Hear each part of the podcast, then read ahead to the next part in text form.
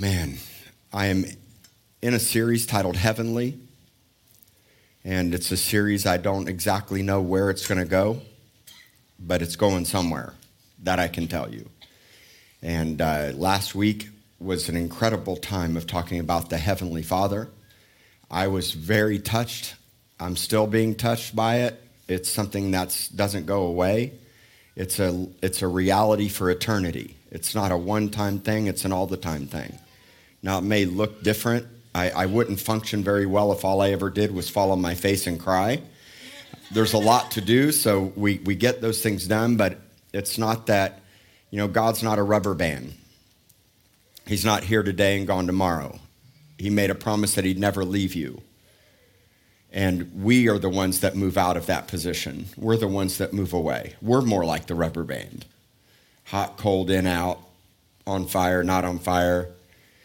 And what we have to do is we have to stay consistent no matter what. The Lord looks for consistency. Remember that our character is built in the valley, not on the mountaintop. But if you didn't have mountaintop experiences in your life, you would die. You have to have touches and encounters from God. And last week, I couldn't even finish the service in the second service, and I started weeping, and we all started weeping. The presence of God came in the room. So many people were delivered they were healed. I fell on my face and I couldn't even end the service. And I just wept and cried as God began to revisit some of the root systems of my own life. And He took me back to encounters that I had in the early days with the Heavenly Father that changed my life forever. And it's a reality that we, we never get away from, ever. He's a father. He loves, he cares. He's always there. He made a promise to never leave us or forsake us. He's the Ancient of Days, and his throne endures for eternity. Yes. And so it's a reality that God wants to bring to us that shifts our reality. And we are so consumed with our position on, and our identity, and God says, focus on my position and my identity, and that's what changes you. We have our eyes still, even as Christians, so much on ourselves. And the, the truth is, is that if we don't keep our eyes on him consistently, we're never going to become like him. We're, we can never do, we can't do one thing without him. He's the vine, we're the branches. Apart from him, we can do nothing. But we try to do so much without him. And so the Heavenly Father teaching from last week is a teaching that I, I could stay on and camp on for a very long time, just the reality of the Heavenly Father. But today we're going to talk about the heavenly man. The heavenly man. And we're going to move into a, a reality that's going to shift you out of this earth's reality. Yes. And we're going to talk about some things today that I think you're going to find a lot that are a lot of fun and really enjoyable, especially in the context of being so heavenly minded that you're no earthly good, which is a farce. It's an idiotic statement. Now, it's not if you're weird religious and you don't really understand the Heavenly Father and the Heavenly Man. And so, to help you understand the Heavenly Man, we're going to look at a scripture that I've never personally taught on and haven't heard somebody teach on it. It doesn't mean I'm, that other people haven't, but personally I have not. So let's look at the Bible. 1 Corinthians chapter 15 verse 42. And now, the context of these scriptures is in the context of uh, Paul responding to a question from the Corinthian church What will our body look like after the resurrection? Now, I know you all want to know that question. Everybody wants to know how handsome, how beautiful, how thin, how young they're going to look after the resurrection, right? And so Paul is speaking to this and he's, he's trying to explain it. And there's a whole lot of dialogue prior to this scripture, but we're going to pick up right here at verse 42. So also is the resurrection of the dead. The body, so this body, your physical body, is sown in corruption, it's raised in incorruption. It is sown in dishonor, it is raised in glory. It is sown in weakness, it is raised in power. It is sown a natural body, it is raised a spiritual body. There's a natural body and there's a spiritual body. And so it is written the first Adam became a living being, but the last Adam became a life giving spirit. However, the spiritual is not first. As much as many people would really like to flip this scripture and make the spiritual first, that's not the case. But the natural and afterward the spiritual. The first man was the earth, was of the earth, made of dust. The second man, capital M, is the Lord from heaven. One came from the earth, one came from above, the heavenlies. As was the man of dust, so also are those who are made of dust. An entire race, an entire population that covers the earth is like this guy. We were all once like him. We were from the dust and we were of the dust, made of dust. And is and as is the heavenly man, so also are those who are heavenly. And that's what the premise of this series is really about. It's the understanding of a heavenly reality. And as we have borne the image of the man of dust, which we all did prior to you being born again, we shall also bear the image of the heavenly man. So we all come into a new image and a new understanding after we give our lives to Christ and become born again. Now, some of you may not understand what it means to be born again, and I'll keep it simple for you. Think new life, think reset, think start over, think failures wiped away in your past, think forgiveness. It's a, it's a earthly saying, teaching to be born with a heavenly reality again. Even Nicodemus didn't understand it. And we'll talk about what Jesus said in response to that to Nicodemus in John chapter 3. And so to be born again means that it, you start over. It means that you start the way you should have always started. It's the original intent from the Father's heart. But we were all natural and then became spiritual. It's the spiritual after the natural. Okay? It's not a cult. It's not a weird, it's not a club. It's not a weird religious saying.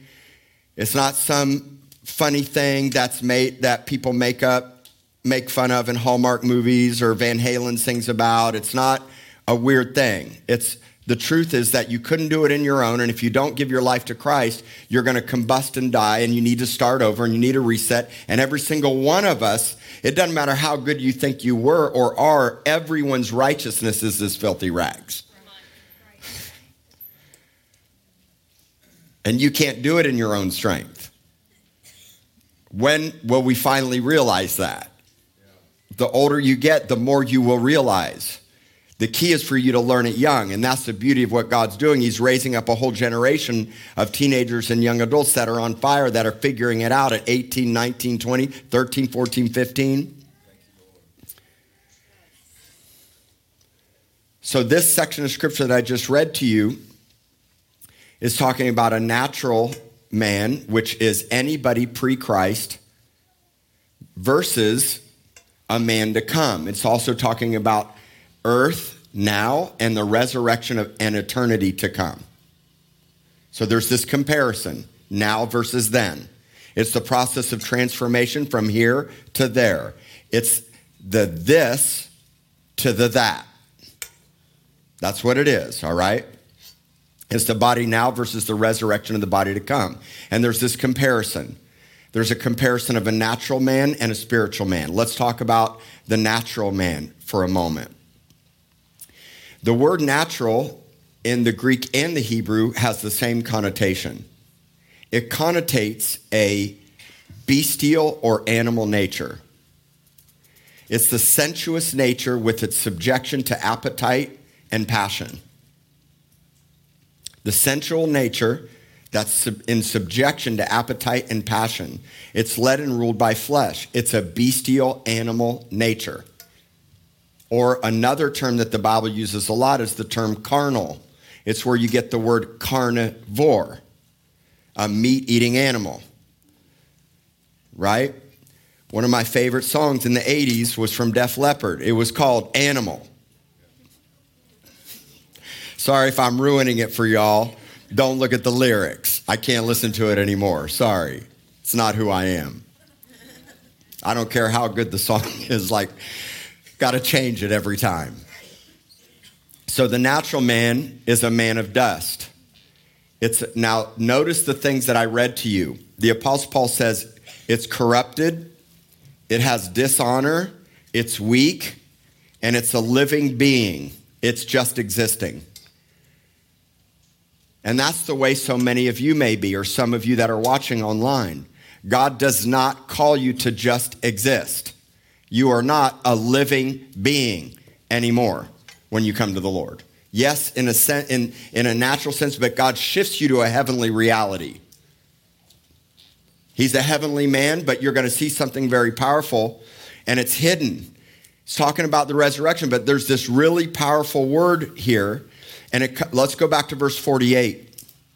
As was the man of dust, so also are those that are made of dust. Now, and as is the heavenly man, so also are those who are heavenly. When? Now. We are called to be heavenly now, which means something external outside of you, from above you, must come on you and get in you. And with that comes a whole shift in your mind. The way you see, the way you think, your marriage, the way you love your kids, your job, your business, your ability to do the things that you're called to do. That ability comes from Him anyway. It's God that wills and works within you to give you the ability to become who you're called to become. I can't make myself become something, and neither can you. So the natural person is a living being. They're natural. It's corrupt, dishonored, it's sown. So I don't care how much everyone's righteousness is filthy rags. Yes, God changed my heart, and yes, I'm in process, but I'll never be perfect until that which is perfect comes. The one thing God calls you to be perfect in now is in how you love. Perfect love. So every standard is measured in the context of perfect love. How I act, how I treat my wife, and I'm constantly like, man, I fell short. I fell short. I fell short. But all have fallen short. The key is to fall short less and less and less and less. And the only way you're going to fall, fall short less is with the heavenly understanding and becoming like the heavenly man. By the way, he's still a he's a glorified man now. He came fully as man, fully as God, and he ascended. In, in the very last chapter of Luke, you have to understand that they stood there on the Mount of Olives. He raised out his hand. He blessed them. You read the last part of Luke chapter 24. He blessed them one last time. He said, Put your hands out. I'm going to bless you. He raised his hands. He blessed them. And then, as they watched, he ascended as a man, but a glorified man, spotless and sinless. He went up. The clouds parted. He went up. He will come back as a man. He's a heavenly man. Oh man, I got chills just talking about this to you. you. This is, you have, we are going in a direction now where if we do not get a heavenly perspective and become heavenly people under the love and care of our heavenly Father, James 1:17 Every good and perfect gift comes from where? From who? The, that's right, the Father of lights coming down upon you. This is, this is the beauty of this. Yes, He's in you, but He's also external above you. He puts His Spirit in you, which makes you to live and know Him. Uh, oh, man. The world can't see Him and know Him. Why? Or they, they don't believe in him because they can't see him, but you know him because he's in you, the Bible says. So I know what the world doesn't know. I have a heavenly, you should have a heavenly reality that unbelievers don't have. And if you're an unbeliever, I want you to taste this perfect gift. You got to stop living less, less than. God doesn't want you to just be a nice Christian, He wants you to live in another dimension. And where we're going is to shift you out of this dimension. What you're doing is bringing that dimension to this dimension. Some of y'all are so stuck in this dimension. He's a heavenly father and he is a heavenly man. And he makes you heavenly. So it goes from the natural to the spiritual. The spiritual second. You once were carnal and bestial. Now I'm not there's kids in here so I don't want to I'm not going to talk about bestiality and what's going on in the world around us, but let me just tell you it's bad. And you can't just turn a blind eye to it. We have to change it and effectively bring life to those dark places. The darkest of the dark places we have to bring light to. So the now is the natural. That's what Adam, he was a living being. But the then is the spiritual, the man of heaven. Full in corruption, glory, power, spiritual. And when we resurrect, we will have no corruption, be in full glory, will have full power, and will be fully spiritual. Jesus was a life giving spirit. Adam was a living being. Jesus is a life giving spirit. You were once an existing living being, and now you become not fully because there's a resurrection and more to come, but even now you can live heavenly and be a life giving spirit. All of you are called to ministry now. Stop looking at carnal and sec- or uh, secular and church, and that's not the way that it works. You're called into full time ministry everywhere you go. Because what is full time ministry? Ministry is transference of life. So Jesus is a life giving spirit. So the heavenly man, I thought about this. Jesus was fully man and fully God. We are fully man and full of God. because I am not fully God, but I got fully God in me. Right? So because you are full of Him, you have this ability to be like Him and to do what He does. That's a heavenly reality. So, heavenly, I taught you a little bit about this last week, and I would really encourage you to go back. This series is going to build, it's going somewhere. I've got my message titles and some insight, but we'll see where God leads it. But remember, heavenly means to be like heaven. It's a place of perfection, a place of existence. It's a, it's a place. It's a place of origin. It's a place where there's no tears, no pain, no sorrow, no shame, no darkness. It's perfect love. It's a place of perfection. And if you think about heavenly, you need to think about adaptation. When we talk about heavenly, think about adapting. What does adapting or adaptation mean? Adaptation means a change or the process of change by which a person becomes better suited to its environment. I'm going to say that again, make sure you get this. You have to adapt. You have to get better suited to the environment that's around you. The world is getting darker. You're in it, but not of it. So, I mean, I, I love this, this, the statement and the clothing line and bumper stickers of not of this world. I've had them all. But not, it's not just a nice saying, it's something you have to own and live. Yes, yes. You are not of this world. How, how? What is your new nature? Your new nature is an adapt, you've now adapted to a heavenly nature yes. from the heavenly man, from a heavenly father who's above coming down upon you into this faith. The whole Lord's Prayer is the reality of going to the courts of heaven where God sits and bringing his power and truth and reality here through mercy, forgiveness, deliverance, repentance, worship. The whole Lord's Prayer or the model prayer is the pattern of heaven on earth. When Jesus taught us to pray, he literally taught us the whole insight and understanding. You've got to repent for yourself, you got to come into repentance for others. You have to declare the prophetic promises of God, bring His will. Our Father who art in heaven, I worship. I'm, you are incredible, amazing. No matter what my style and preference is, I'm worshiping you. Come and invade this space in a world that's natural, full of incorruption. And if there's any of those, still, even in talking about the resurrection from the dead, Paul said, we're sown in corruption. We're sown in dishonor. And I know some of you like you so you don't want to admit that, but the truth is, is We still have a weakness that causes a desperation and a vulnerability to God. I know some people think they're completely perfect, and that is a weird religious spirit. I'm perfect the way God sees me, but I'm in the process of sanctification.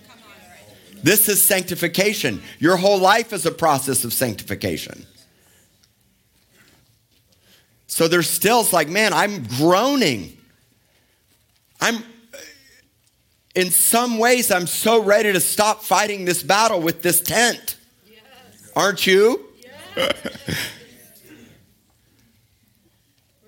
and I'm longing to be with him where perfection fully lies, where perfect love fully lies, where there's no more pedophiles and children being abused and crying and human trafficking and all the stuff. So it's sown in corruption, but in, it's sown in corruption, but raised in incorruption. Do you see this? But there's a component now where God puts his spirit, and when you come to the heavenly man, that you become like him. You, there's no reason for you to not want this. No reason. But you got to own the fact that says, man, I'm falling short, so I need the heavenly man to make me heavenly. And, and we're going to get to the kingdom of heaven in this series, and understanding about the kingdom of heaven. So you got to think adaptation. It's a process. That's why I'm so patient with so many of you, and you should be patient with each other. And the minute that you point a finger, you have three pointing right back at you. So gossip is destructive and it's stupid. Stop. You got issues, so do I. You want to go to town on issues on Facebook and tear the church apart? I could probably pick you apart with your issues because I got prophetic insight. The more I see, the more I know. The problem is if I don't have perfect love, that gift will kill you.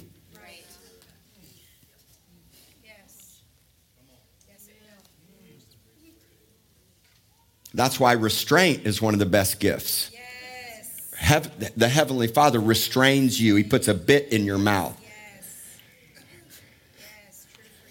So I want to be a wild Mustang. No, you don't. Because He will break you and it, you will get broken. you should say, Put a bit in my mouth, God. Put a bit in my mouth, Lord. So adaptation is to make something su- you you got to catch this, make something suitable for a new use or purpose. It's to modify. You need to be modified, not behavior modified. You need the Holy Spirit to come inside you and change you. Religion behavior modifies you. Jesus changes you from the inside out and makes you this is the thing. The, the power of heavenly is it's above you. The power of heavenly is you can't get it on earth. We're going to talk in this series about heavenly wisdom, self help books. There's things that come from heaven you will never get on earth, ever. You are not even of this earth. In fact, you become a heavenly people just passing through. So look at it all out there. You're just passing through. It's all going to burn in the end. Even the disciples said, Jesus, man, look at this awesome temple and all these great buildings in Jerusalem. It's like, in three days, it's going to get tore down. It's, it's, it's all going to burn in the end. You're pilgrims and sojourners. Why are we making this earth such a home? You got a home in heaven. In the Father's house, there's many rooms, one big giant house, and a place for you that Jesus has prepared. Come up here and get some of the treasures from the rooms and bring them down here. I'm, we are going to a place in this series because I, I realize God has so much more, and I can't even tell you that I fully know or even understand all that I'm telling you. In fact, I probably don't, but I'm going to take a stab at it. Because I know I'm seeing something here. So, one of the things for us to learn it together. So, ad- adaptation means now I'm being made suitable for a new use and a new purpose. I'm being come adjusted to new conditions. Don't you want an upgrade? Don't you want some new conditions? Don't you want to live and see and love differently? Don't you want access to the promises of God and to see in a way that you've never seen before? Is it possible that there's more that you have never seen or known and you're living in the less than? So it's the natural versus the spiritual. It's new realities. It's new realities that come to those that are heavenly.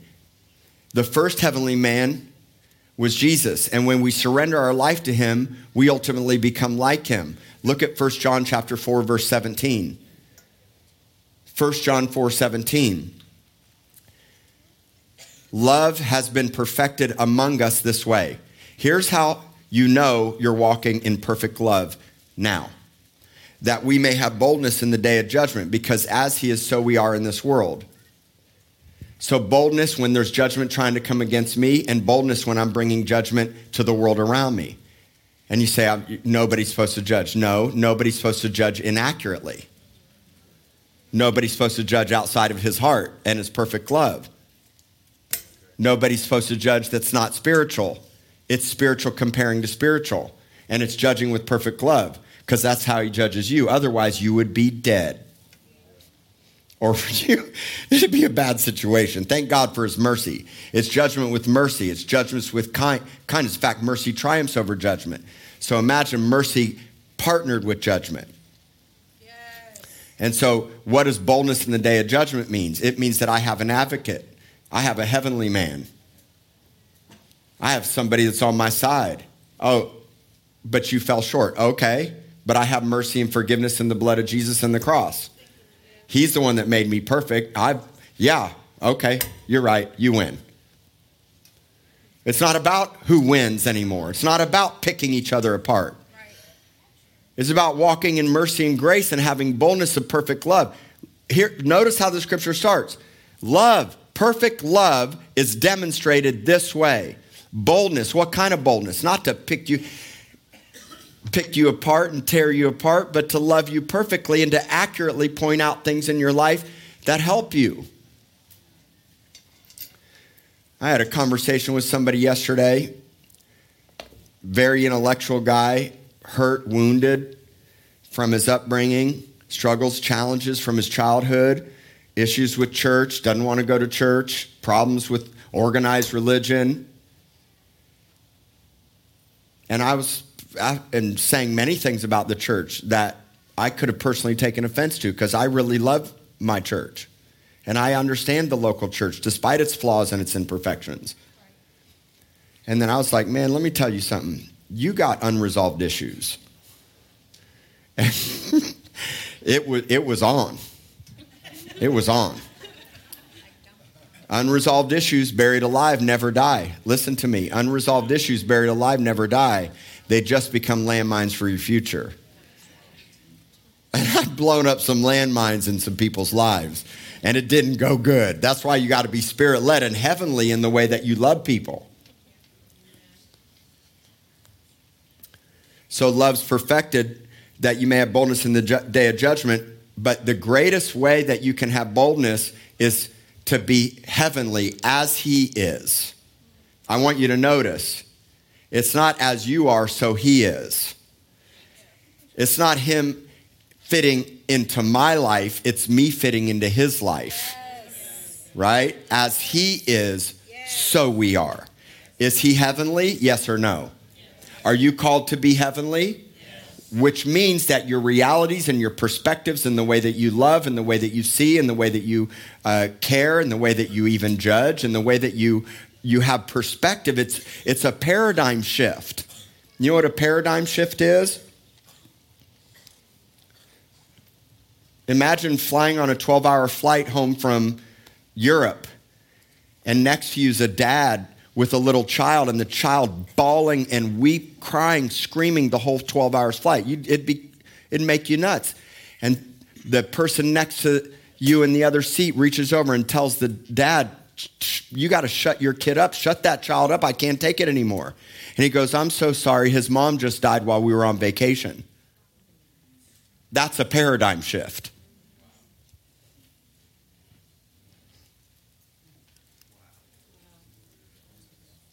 You, you, you think you know and you understand, but the truth is, is most of us don't.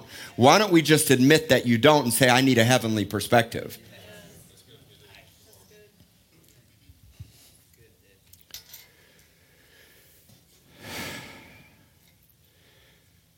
I am happy, by the way. Smile. I get, I get so intense. I listen to myself sometimes like, man, you sounded so intense. I get so, man, I get so intense. But it's all right. Let's smile. Take a deep breath. I know that was an intense way to explain a paradigm shift, but it's this. Uh, why do we keep trying to put ourselves in other people's shoes? As he is, so we are where? Let's pull the scripture back up. As he is, so we are where?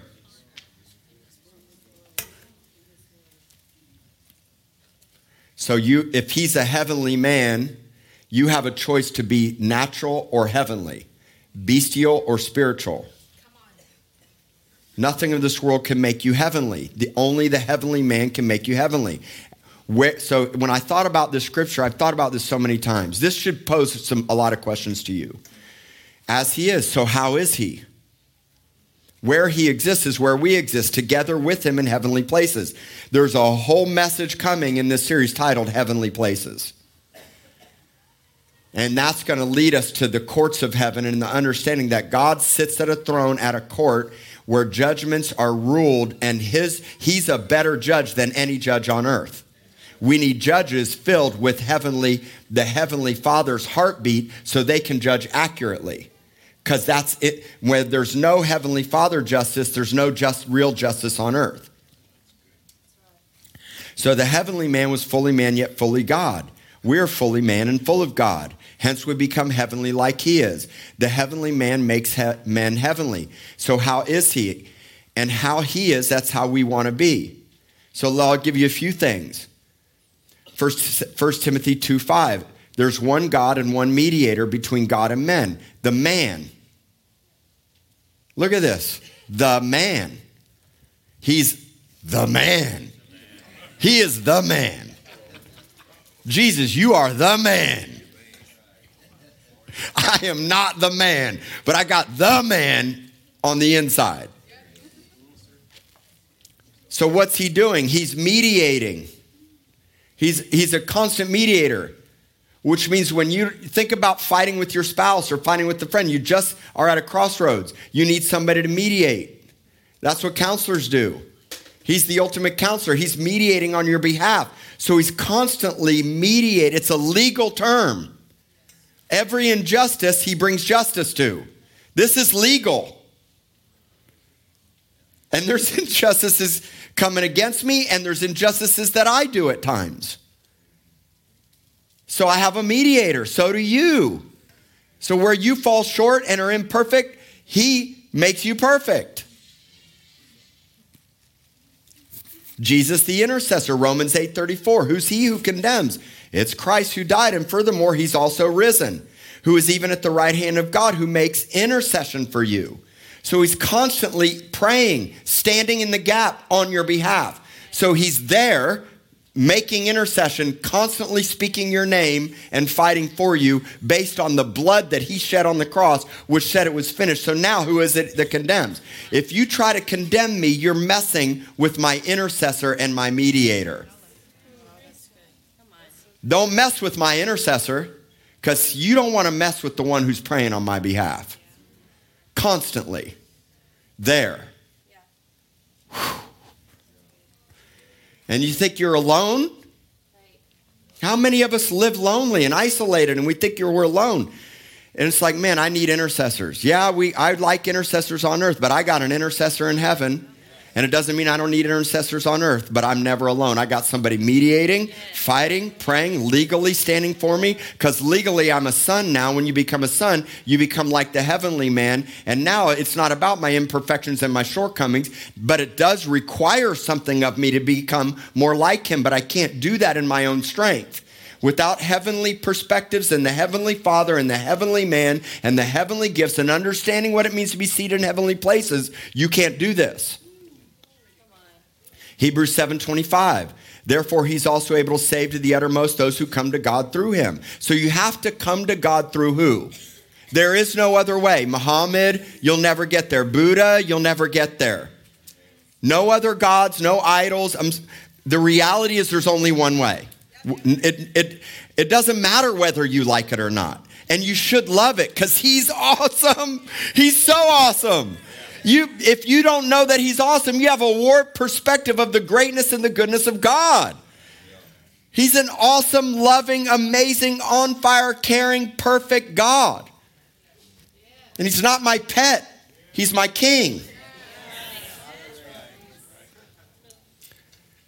So he's able to save you. Why? Because he's he always lives to and he's praying for you. Here's the thing. How many of you say, man, I'm praying for you? Half the time, like, you ain't praying for me. okay, maybe you are. I, sorry, that's my own issue. Forgive me. I repent, Father. Maybe you are. Maybe 75%, 80%, I don't know. I just knew a girl once. She's like, every time I start praying for, I'm like, I haven't seen you in three years. You've every day been praying for me. That's weird. Sorry, I just my past issues. All right, my past issues there. We have to bear His image. Dust. Listen, dust to dust without Him, dust to heavenly with Him. Dust to dust with Him. I'm sorry. Dust to dust without him, Adam. Dust to heavenly with him, Jesus. Stay like the dust or become heavenly. That's your two. I'm going to give you two options today. God gives you two options choose life or death. Dust, heavenly. Natural, spiritual. Heavenly people have heavenly access to, to, heavenly places, heavenly realities, heavenly understandings, heavenly visions, heavenly wisdom, heavenly insight heavenly callings, heavenly visions, and heavenly things. John 3:11, I don't have time to quote it because I'm running out of time and I want to share this last thing. I'll share it next next service. John 3, 11 through 13. Nicodemus doesn't understand. Jesus makes this profound statement. He says, We testify the things we have seen. He uses we, we, we, us. We, we, we, us. Who's he talking about? There's three that bear witness in heaven and three that bear witness on earth. So, so there's the Trinity. So Jesus is like, you don't. He's like, you are so earthbound. Let me explain to you what I'm talking about. It's, man, I got chills. It's just electric just talking about this. If I can shift you to the we, we, we and the us, you're going to live, love, act, everything changes. And then you'll have boldness. Why? Not because of your perfection. The minute you think you can have anything because you were so righteous, I'll take you back to Deuteronomy 9. The Lord says, I'm taking you across the River Jordan to the promised land, and I'm going to give you giant cities with walls the sky. And by the way, it ain't nothing because of how good you are. I paraphrase it. You ain't all that in a bag of chips. It's only because of me and my love. It's only because I love you. Go read it, Deuteronomy 9. He says it three times. Like, oh, by the way, let me remind you, it's not because of how good you were or your righteousness. Because then it's like, man, and then we get into comparison. I'm the high and mighty man of God. No, I'm fighting the same fight you're fighting. Let's just all start fighting right instead of fighting each other. Fight against the devil and let's set the captives free because our enemy's not flesh and blood.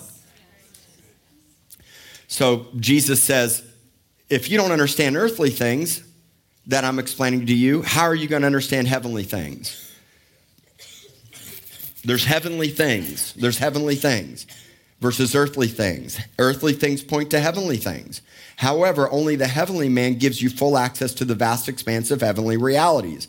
God does want us heavenly minded in order to do earthly good.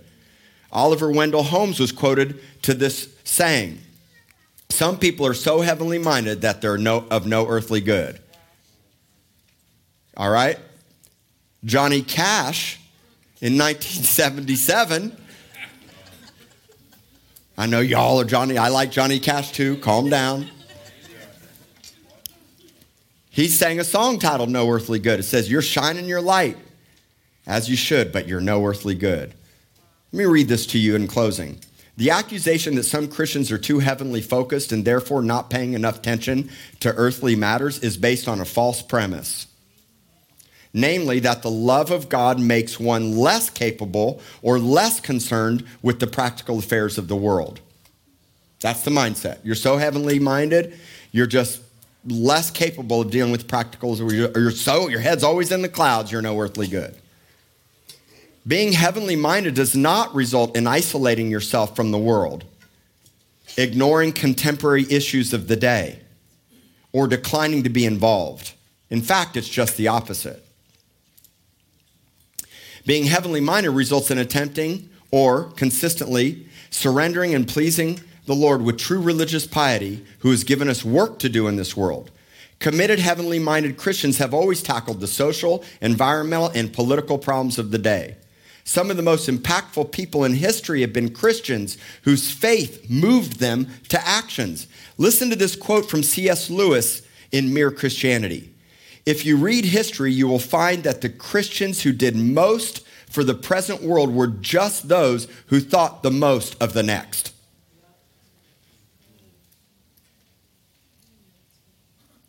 The most impact comes by those who are understanding eternity and the reality of what's in front of us. The Bible insists that Christians be focused on heavenly things. 2 Corinthians 4:18. While we don't look at the things which are seen, but at the things which are not seen, for the things which are seen are temporary, but the things which are not seen are eternal. You got to start looking at what's not seen. It's a heavenly perspective that invades your earthly reality. And we're the ones that have to adapt. So he adapts you. Not to just fit in, but to change. That's the whole thermometer versus a thermostat. Be the thermostat. Stop letting the wind of the world and the spirit of the age and the temperature of people around you affect you. You're the one that's called to affect change. And I'm nice as can be at people, but when people bow up, and start to come at me about the realities of heaven and then question me and want to take me to task, it's on like Donkey Kong. And I'll be humble and prefer, and sometimes I'll let people walk all over me because I can be right and not righteous. I don't, I don't have to defend. God can defend himself. If God's not defending himself through me, then I have to stop trying to defend him my own way. So when our eyes are fixed on the heavenly man, we gain eternal perspectives. And we are of great earthly good as our faith and focus on heavenly realities impacts our lives and the lives of others. We must get our eyes on the heavenly man, which starts first by total surrender, then leads you away from the natural into the spiritual life. One man was a living being, the other one was a life giving spirit. And it's time for us to be life giving spirits. And I know we're working through stuff. God's working stuff out of you, He's cutting root systems out of you. Stuff, God's revealing things to you to heal you. He's not going to let you stay the same.